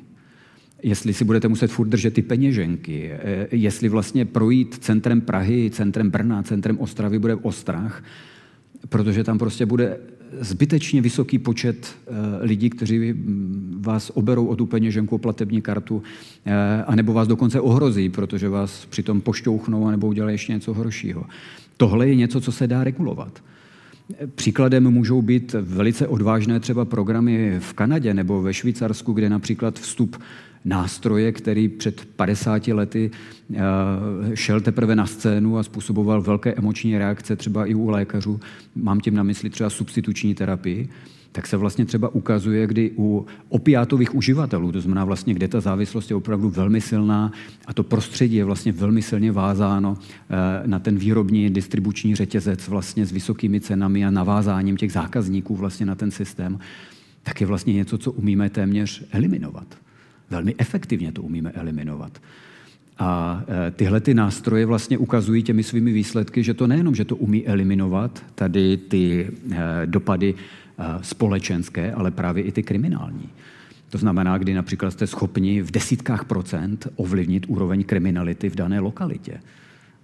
To je něco, co prostě je nesrovnatelné s čímkoliv v těch několik dekád zpět a kde ta míra evidence je opravdu veliká. To jsou dnes stovky studií z různých zemí světa, které ukazují účinnost a bezpečnost tady těchto nástrojů a současně které ukazují, uh, že to moc nestojí peněz. To je na tom to půvabné.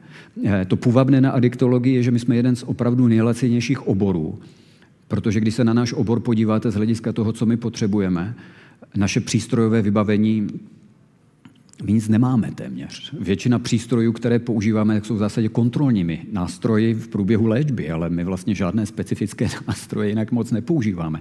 Případně jsou velmi laciné, tak eh, je, je úžasné, že se třeba prosazuje třeba biofeedback a podobné věci, ale eh, to prostě nejsou žádné drahé položky. Léky my máme velmi laciné léky, ty, které se používají v adiktologii a současně na spoustu věcí vlastně eh, eh, kauzální léčbu farmakoterapeutickou nemáme. Vlastně substituce je nejradikálnější příklad vlastně účinné farmakoterapeutické léčby v našem oboru, ale eh, moc podobných paralel nenajdete. Takže my jsme vlastně i velmi laciní. Většina těch léků na, na vývoj, na výrobu je, je nesmírně laciná. Jinými slovy, to, co se tím snažím říct, je, že na jedné straně tady máme obor, který nestojí společnost příliš mnoho peněz, nejsou tam příliš vysoké náklady, současně ta účinnost je poměrně velmi vysoká a současně se ta společnost posouvá stále rychleji k hraně, kdy mnohé z těchto fenoménů budou reprezentovat uh, velmi uh, kalamitní dopad pro veřejné rozpočty. Znovu tím chci vlastně, a vracím se úplně na začátek, říct, že je to vlastně něco, co by mělo tvořit součást veřejné diskuze, mělo tvořit součást nějaké reflexe a my všichni bychom prostě měli být účastní toho, aby nedošlo, že ve Strakovce, tak jako za posledních 30 let, se prosadila spousta zákonů velice rychle a všichni jsme pak koukali na některé věci a, a možná, že to přispívá k té kolektivní obrovské frustraci a, a nespokojenosti a tomu negativnímu nastavení. Na druhou stranu, já se domnívám, že toto je přesně ten moment, který by se právě neměl stát v návykových látkách. To znamená, že bychom neměli udělat příliš veliké radikální kroky do neznáma. Já v této chvíli nedokážu dohlédnout konsekvence toho vládního návrhu, vlastně, ke kterému jsme položili, a bude to i za chvíli asi předmětem té naší diskuze, tu, tu hlavní otázku na dnešek. Na druhou stranu ale jsem si naprosto jistý, že by ten proces neměl být příliš rychlý a měl by být vlastně uh, rozfázovaný. A v každé té fázi toho procesu bychom měli se o tom nejenom veřejně bavit v tom veřejném prostoru a věnovat tomu pozornost, protože se nás to všech týká a je to obrovských penězích a velkých dopadech na život každého z nás, ale současně právě proto, že tady neexistuje prošlapaná cesta ten návrh mimochodem reprezentuje jednu z nejradikálnějších představ, jeden z nejradikálnějších konceptů, který kdy byl položen na vládní úrovni v jakékoliv zemi. Například v Evropě neexistuje země, která by měla eh, srovnatelný návrh. To rezonující nizozemí nemá takovouto podobu. Jo, tam je stále ta šedá zóna vlastně toho, že ta výroba a distribuce je něco, co je vlastně tolerováno ale nemá to tuto podobu, kterou v sobě obsahuje náš eh, vládní návrh. To znamená, je to skutečně něco, kde podle mého názoru a hlubokého přesvědčení jsme na Prahu něčeho, co by mělo trvat vlastně roky, minimálně roky, a kde by to mělo mít nějaké definované fáze a současně, kde se nedá moc dohlédnout za hranici jedné nebo dvou fází a kde by skutečně na každé té hraně mělo proběhnout diskutování, koukání na ty data, interpretování těch dat, právě proto, že ta interpretace vůbec není jednoduchá. A velmi často uh, ta interpretace nemůže být zúžena na to, že přijde ta pomazaná hlava prostě a řekne autoritativně, takhle to je a takhle to není, protože to pro mnoho z nás bude otázkou prostě toho, jak to chceme mít, protože těch modelů je tam možných více než jeden. A nemusí být uh, to je možná si dobré na závěr říct, neznamená to, že jeden z těch modelů je špatný a druhý je dobrý. Je to spíše o tom, jak to prostě chceme a jak to bude společnosti vyhovovat. Současně ale znovu opakuji při tom tlaku, co si společnost bude moct dovolit ekonomicky, protože ta recese použiju sice slovo recese, asi ekonomové by řvali, ale na druhou stranu prostě to, čeho jsme svědky, prostě ten nárůst, obrovský nárůst cen a, a ta neuvěřitelná inflace je, je prostě něčím, co v této chvíli nás bude drtit jako a bude nás drtit ještě několik let. A za těchto okolností mi připadá jako opravdu nemístné, abychom takovýto faktor nezohlednili a, a tvářili se, že se to prostě téhle oblasti netýká. Moc děkuji za pozornost, moc děkuji za ten váš čas že jste dorazili a můžeme se posunout teda i do té druhé části rovnou na ty dotazy. Děkuji.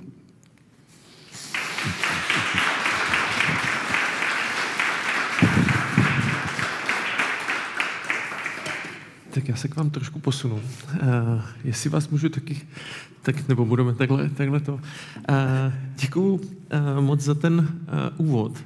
Já vždycky, když vy uh, mluvíte, ať už a těch rozhovorů jsem slyšel hodně, jsme si o tom povídali, a já mám k tomu tématu jakože obrovský respekt, ale obrovský. Jo? A tak nějak se mi v hlavě honí, a, že možná řada lidí přichází už vlastně jako do té diskuze s hotovým názorem.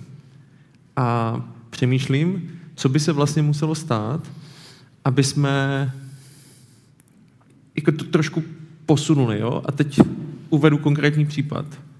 Myslím si, že většina z nás se asi shodne na tom, že dávat heroin dítěti jako není úplně OK. Jo?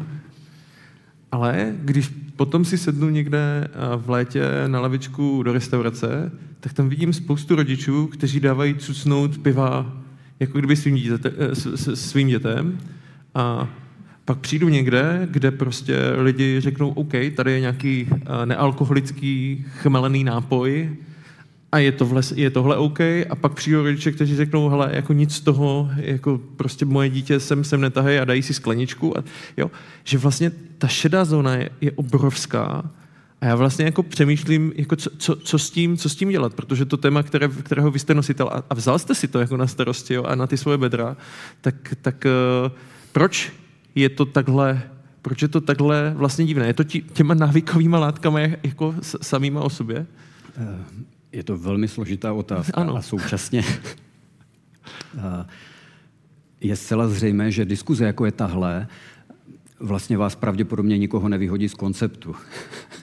Takže vy sem přijdete s nějakým názorem a možná někoho z vás naštvu, možná někoho z vás pobavím, ale pravděpodobnost, že by váš postoj to dramaticky ovlivnilo, příliš vysoká není, protože eh, ten formát, který máme, možná naštěstí, nemá ten potenciál, aby vás zasáhl takovýmto radikálním způsobem. Já jsem vlastně i, i přesto, že vypadám mladě, tak vlastně v oboru jsem poměrně dlouho. A mezi těmi eh, zajímavými věcmi, kterých jsem si povšiml eh, a, a které mají svůj půvab, je, eh, když jsme začínali vlastně v té první polovině 90. let s těmi neziskovkami a s těmi službami v terénu a podobně, tak vlastně ta odmítavá stanoviska a ta obrovská míra té předpojatosti a těch předsudků vlastně a toho, té, té stigmatizace toho oboru vlastně byla tak obrovská, že na úrovni těch lokálních politiků jsme nacházeli uh, velice malou podporu. A to, co na nich bylo vlastně velmi zajímavého, je, kde se to lámalo a kde jsme od nich získávali větší podporu a to bylo najednou ten moment, kdy uh, se to týkalo buď to jejich dětí, jejich manželek, manželů, uh, otců, matek a najednou vlastně jsme pak eh, dostávali třeba podporu v takovém rozsahu, že mě padala čelist. Jako jo. Já si třeba vybavuju, když jsme v Brně budovali třeba stacionář, tak získat ten stacionář vlastně znamenalo získat tehdy, jak se hromadně rušily ty školky, tak ti starší si vzpomenete, byla taková vlna vlastně, kdy se ty eh, městské části prostě zbavovaly těch školek a, a děti nebyly a, a, a, a, a řešilo se, co s tím. Ale dát třeba takovouhle rušenou školku pro takovouhle službu prostě vyžadovalo neuvěřitelnou eh, míru odvahy od toho lokálního politika. A já si třeba tehdy pamatuju, že to bylo v Řečkovicích, tak to skutečně to byly dlouhé a dlouhé měsíce, vlastně, kde jsme chodili a přesvědčovali. A pak to byla vlastně odvaha tehdejšího místo starosty tam prostě, který byl tak hluboce přesvědčen, říkal, no já vím, že mi to bude stát strašnou spoustu bodů, ale prostě já si myslím, že si to tady zasloužíme mít a já jsem na ty petice připravený a s váma do toho půjdu a dal nám prostě tu školku a otevřeli jsme tam eh, ambulantní vlastně velký stacionář se substitučním centrem. Jo? Prostě ono přece něco jiného je centrum Brna, to je jak centrum Prahy, jako jo, prostě a, a, a, ta periferie vlastně, protože Řečkovice vlastně jsou přece jenom trošku periferie toho Brna, tak to najednou jako bylo halo a vy tady dáváte metadon a tady takovéhle věci. Dokonce jsme měli velmi silnou komponentu tehdy třeba pro Romy jako vytvořenou a to, to bylo opravdu tehdy silné kafe v těch devadesátkách. A jenom na tom chci demonstrovat vlastně, jak ty osobní změny, ty postoje vlastně jsou ovlivňovány a že to skutečně obvykle bývá tím velikým nárazem. To znamená, já jsem se velmi málo kdy během své profesní dráhy a vlastně i jako člověk jako setkal s tím, že by na to někdo radikálně změnil názor bez takového nárazu, nějakého výrazného. Jo, že tam prostě muselo dojít k něčemu, kde to bylo tak blízko, bylo to tak konfrontační, že to vlastně eh, eh, jako toho člověka donutilo se na to dívat úplně jinak, a nebo tam byl úplně jiný radikální světonázor, daný například vírou nebo dalšími věcmi, který vlastně ovlivňoval ten pohled na to, pro koho je nějaká služba určená, jestli ji tady můžu chtít a podpořit, přestože mě to moc bodů politických nepřinese. A tím teda vlastně mířím i, i, i k té vaší otázce. Eh, já si myslím, že na jednu stranu možná i dobře, že ten postoj není možné ovlivnit takhle rychle, protože si myslím, že nás to tak trochu taky chrání. Eh, bavíme se opravdu o tak radikální proměně, o tak obrovském posunu, který nemá historickou paralelu, domnívám se. A hlavně tím, že si o tom rozhodneme jako tím, že to chcem, anebo to nechcem. Jo? To znamená, nestane se to nějakou, eh, nějakým jiným vnějším procesem, nějakou jinou katastrofou, která by to facilitovala. Stane se to pravděpodobně tím, že řekneme chceme nebo nechceme. A já jsem hluboce přesvědčený o tom, že by to mělo být velmi pozvolné a že bychom neměli dělat úplně takové drsné revoluční změny. Jako primárně, když je revoluce, tak přitom obvykle teče krev. A myslím si, že eh, jako ten, eh, ta, eh, ten přirozený vývoj, ten přirozený posun a něco, co uzraje a současně něco, co můžete nějak kontrolovat, něco, co můžete ověřovat a případně včas zatáhnout za tu brzdu, že je vlastně velmi důležité a že prostě bychom možná neměli do toho vletět tak rychle, jenom prostě, že jsme strašně nadšení, že vidíme ty kotrmelce, které udělali generace před námi a státy, které se rozhodly pro některá radikální řešení, eh, že prostě tam je opatrnost na místě a, a že není chybou ta opatrnost.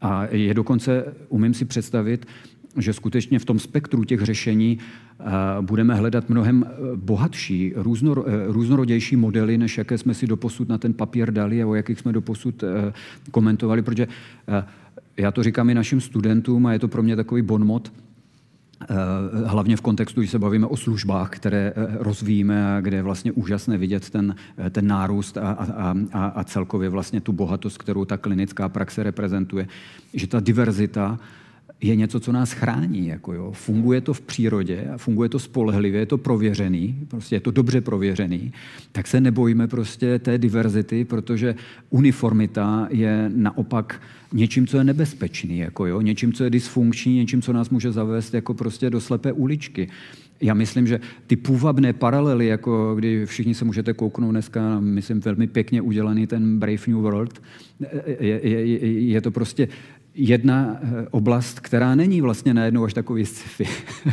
A stejně tak, když se podíváte na tu realitu toho, aby lidé byli stříleni nebo věšeni eh, za to, eh, že něco užívají, že si ničí zdraví, anebo že někomu jinému umožňují, aby si ničil zdraví, myslím, že toto jsou prostě opravdu mementa jako veliká a, a, a skutečně jako nebojíme se toho prostě hledat různá řešení a, a, a chvíli prostě zkoušet. Je to, je to na místě, je to prostě obrovská změna. Já se možná teďka dostanu k těm výsledkům. Eh, když tak, eh, kdyby je mohla režie promítnout, bylo by to super. Eh, ukazuje se, že 25% lidí uh, říká ne, šlo to mimo mě. Uh, úplně to nejvíc, žádné podrobnosti nevím, 46%. Všiml jsem si a podporuji 22% a všiml jsem si a zásadně proti 8%. Hmm. Jo. Uh, nevím, co to vypovídá o naší bublině, že vy asi tady tyhle, ty, tady tyhle ty, ty, ale když byste to jenom tak jednoduše okomentoval. Vlastně ta převaha těch, kteří zaregistrovali, něco o tom vědí a podporují to, je vysoce pravděpodobně vázaná na to, že lidé, kteří toto sledují a tady se účastní, budou pravděpodobně lidé, kteří chtějí o věcech něco vědět. Už jenom to, že do toho investujete takovýto čas, to tak. bude odlišovat a velmi významně bude odlišovat vlastně. To znamená, je jasné, že pravděpodobně v té populaci tyhle ty dvě skupiny si budou blížeji. To znamená, že budou podobně veliké přestože eh, vlastně zatím ta podpora vlastně těch, eh, toho liberalizačního proudu je, je v této chvíli v populaci vlastně velmi vysoká. Mm-hmm. Mimochodem, dovolte mi jenom kratičkou takovou sociologizující odbočku, ale uh, my jsme zvyklí opravdu na sebe hodně nadávat, hodně na sebe jako kydat těch nálepek jako negativních a podobně, ale myslím si, že si málo uvědomujeme, že skutečně uh, česká populace uh, je vlastně vysoce liberální populací. To znamená, to, co vlastně my tady si žijeme ve střední Evropě, je vlastně poměrně vysoce liberální nastavení. A Eh, každý, kdo jenom trošičku víc cestuje, tak eh, si toho musí prostě logicky povšimnout a myslím si, že to je veliký výdobytek a že současně jako to není něco, eh, my máme opravdu jako spoustu těch negativ a něčeho, co bychom mohli říct jako v takovém tom, v té zkratce součástí té naší národní povahy a bez pochyby mezi to patří i takové to, ta hutnější, hustší společenská atmosféra, určitá větší míra frustrovanosti a naštvanosti a teď vlastně v tom postcovidovém období můžete vidět vlastně, jak je to výrazné v celé té společnosti společnosti. Ale na druhou stranu to pořád nepopírá ten velmi důležitý fakt, že my jsme vlastně poměrně velmi liberální. Vidíte to na postoji k menšinám. Jo, a to přesto, že vlastně pořád v té společnosti je obrovský počet lidí, eh, kteří se s tím tématem mají problém popasovat, tak na druhou stranu je tady obrovský počet lidí, kteří vlastně reprezentují velmi liberální pohled na svět, velmi liberální názory a ta naše legislativa to vlastně velmi odráží. Jako jo, vidíte to, ať už ve vztahu třeba uh, k sexuálním menšinám a podobně, ale současně i v té celé atmosféře ve společnosti. A, a není to jenom otázka Prahy, není to jenom otázka Brna, jenom otázka Ostravy, těch velikých měst Olomouce. Ono se to týká i těch středně velikých měst. To znamená, jako v tomhletom smyslu například, když se podíváte na ten východní blok, tak skutečně třeba pro mě je to velmi osvěžující se vracet uh, snad mě to naši sousedé prominou, ale prostě pro mě to je osvěžující se vracet jako třeba ze Slovenska, z Maďarska nebo z Polska, jako prostě, protože ta situace tam je, je, je hodně někde jinde. Jako jo, a, a, a, a připadá mi to velmi nebezpečné. Hmm. Jako jo.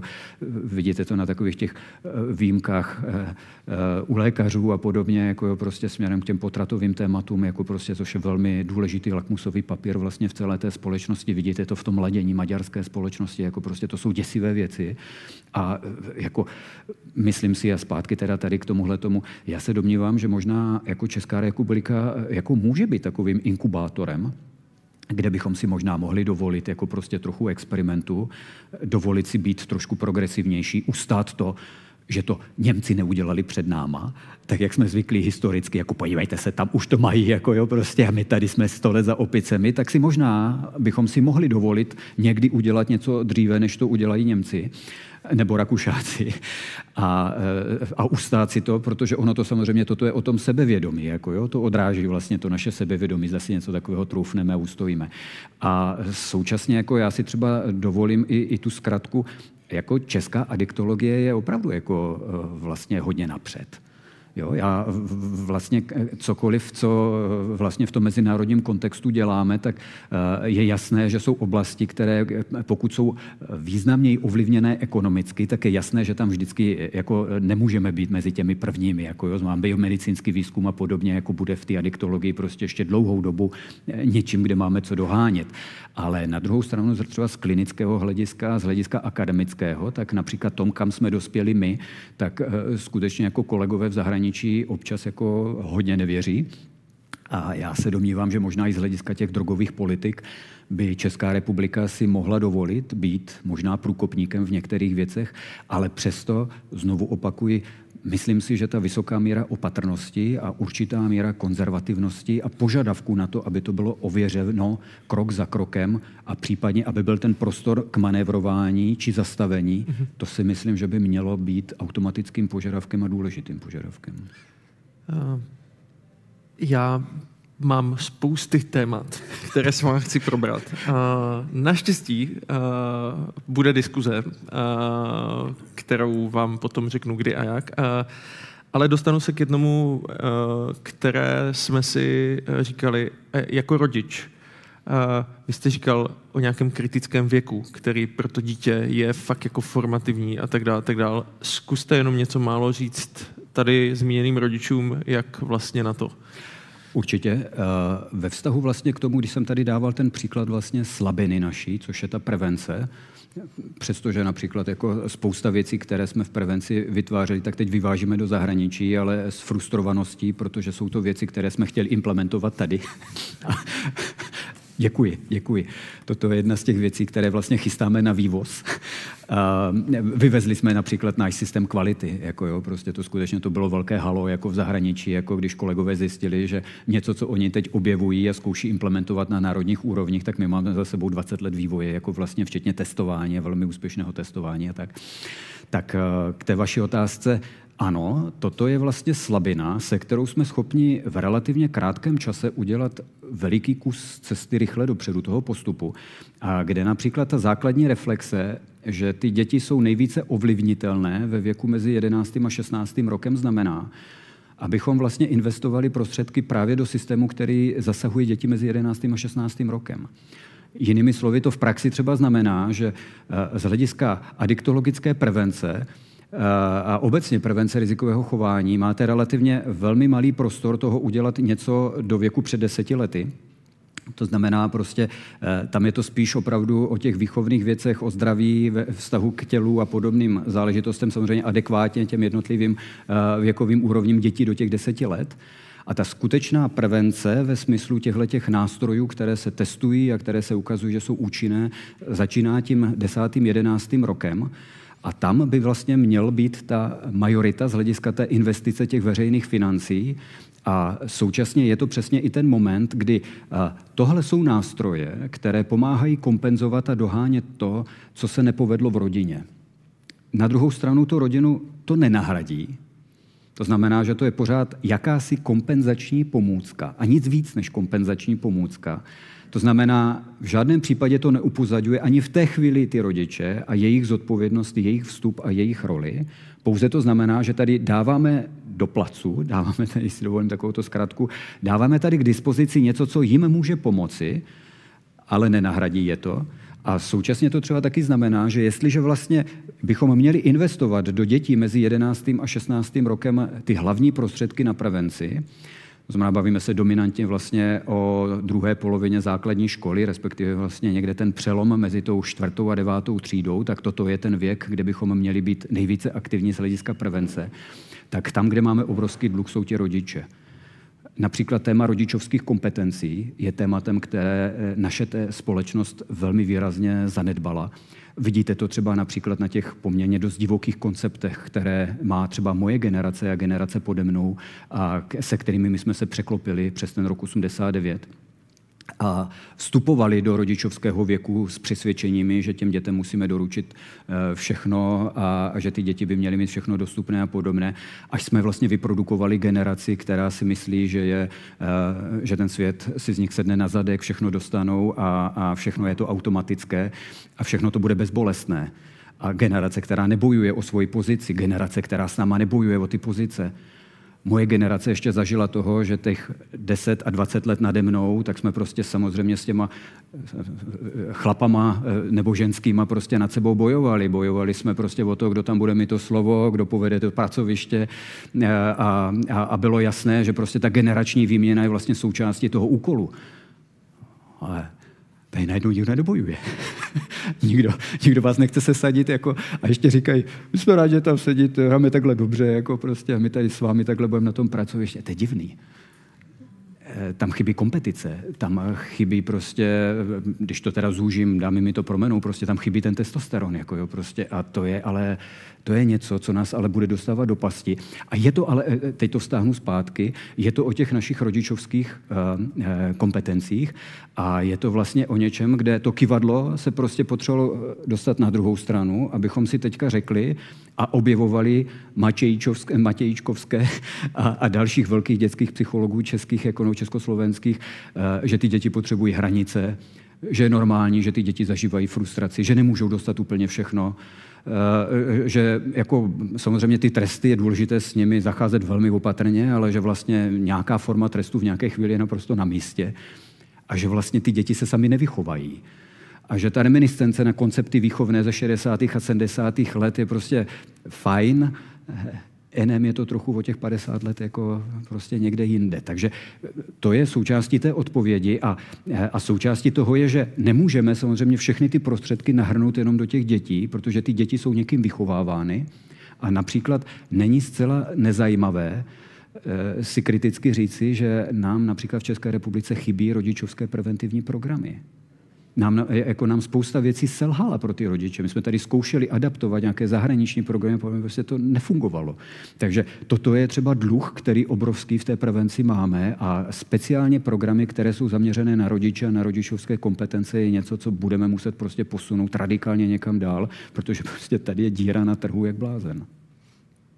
Tak, já teďka udělám něco, co moc často nedělám a udělám tak, že normálně bychom uh, teďka se přesunuli za paywall a zbytek si jako kupte za 5 euro, tohle, tamhle to a pojďme jako kdyby diskutovat dál. Jenže my tady nepůjdeme za paywall a všechny věci, které tam jsou, ať už se to bude týkat cukru, ať už se to bude týkat uh, dalších věcí, ať už se to bude týkat, uh, jakým způsobem fungují sociální sítě a, a, a tady tyhle ty věci v závislosti, uh, v závislostech, uh, tak si teda dáme uh, toho prvního šestý. Uh, takže uh, já bych tímto vám poděkoval za tu, dejme tomu, první část. Uh, bylo to za mě moc uh, hezké vykopnutí, ale doufám, doufám že, uh, že, že budeme teda v tom pokračovat. Takže ještě jednou, pane profesore, moc krát vám děkuju. Díky. Já děkuji za pozvání.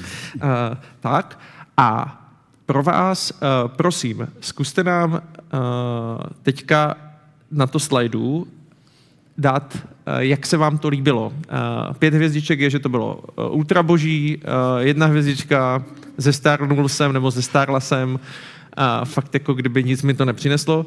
A hrozně mě zajímá i to slovo, které do toho hodnocení dáte. Prosím, zkuste dát to jedno slovo, z toho potom děláme takový word cloud, zajímá, zajímá mě to moc.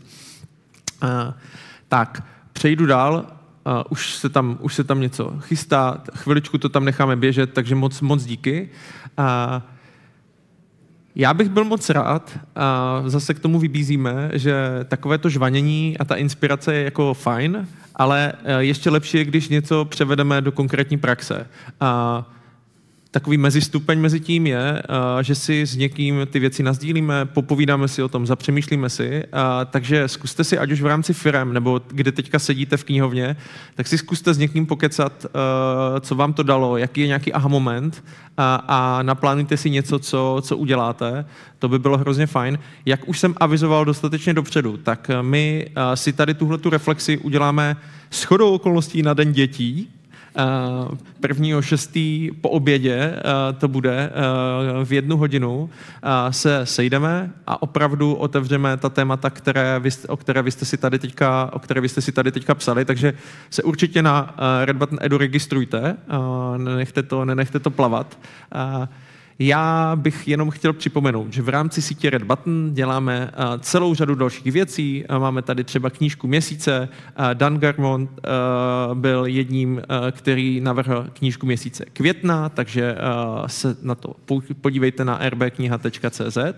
Zároveň eh, je měsíc v Red Button Edu eh, s tématem seberozvoje. Já mám pocit, že to trošku, o čem se bavíme, eh, s tím souvisí. Trošku to i navazuje na přednášku Tomáše Šepka ohledně ministra zdraví a prevenci a tak dále. To znamená, užívejte si květen měsíce seberozvoje. A když už se o tom takhle bavíme, tak eh, častokrát dostávám otázku, eh, no ale tak jakože já nemám vůbec čas se vzdělávat, jedu prostě, je to, vy jste dneska přišel, řekl jste, že to je rychle, ta, ta doba je, je rychlá. My jsme pro všechny, kteří se trošku eh, zaobírají nějakým tématem vzdělávání, chtěli by to posunout dál, tak jsme vytvořili tady tuhle tu hezkou stránku, která se jmenuje Trendy ve vzdělávání. A s chodou okolností 30. právě budeme mít webinář na téma, jak si najít čas na vzdělávání. Takže to se vás netýká, vy jste tady, vy se díváte, takže eh, nemusí to být pro vás, ale můžete to doporučit vašim kolegům. Další snídaně, Brain and Breakfast, a s tím seberozvojem bude trošku souviset. A, a já mám jako plavec obrovskou radost, že 22.6. přijala pozvání Abedžali Bernardová. Kdo tuto dámu nezná, tak si nastudujte, co to znamená Ocean 7. To je takový jakože svatý grál v přeplavbách. Je to první Češka a desátý člověk, který tady tohleto jako, jako udělal. Takže to téma je dokážeme víc, než si většinou odvážíme připustit. Moc se na to, na to těším.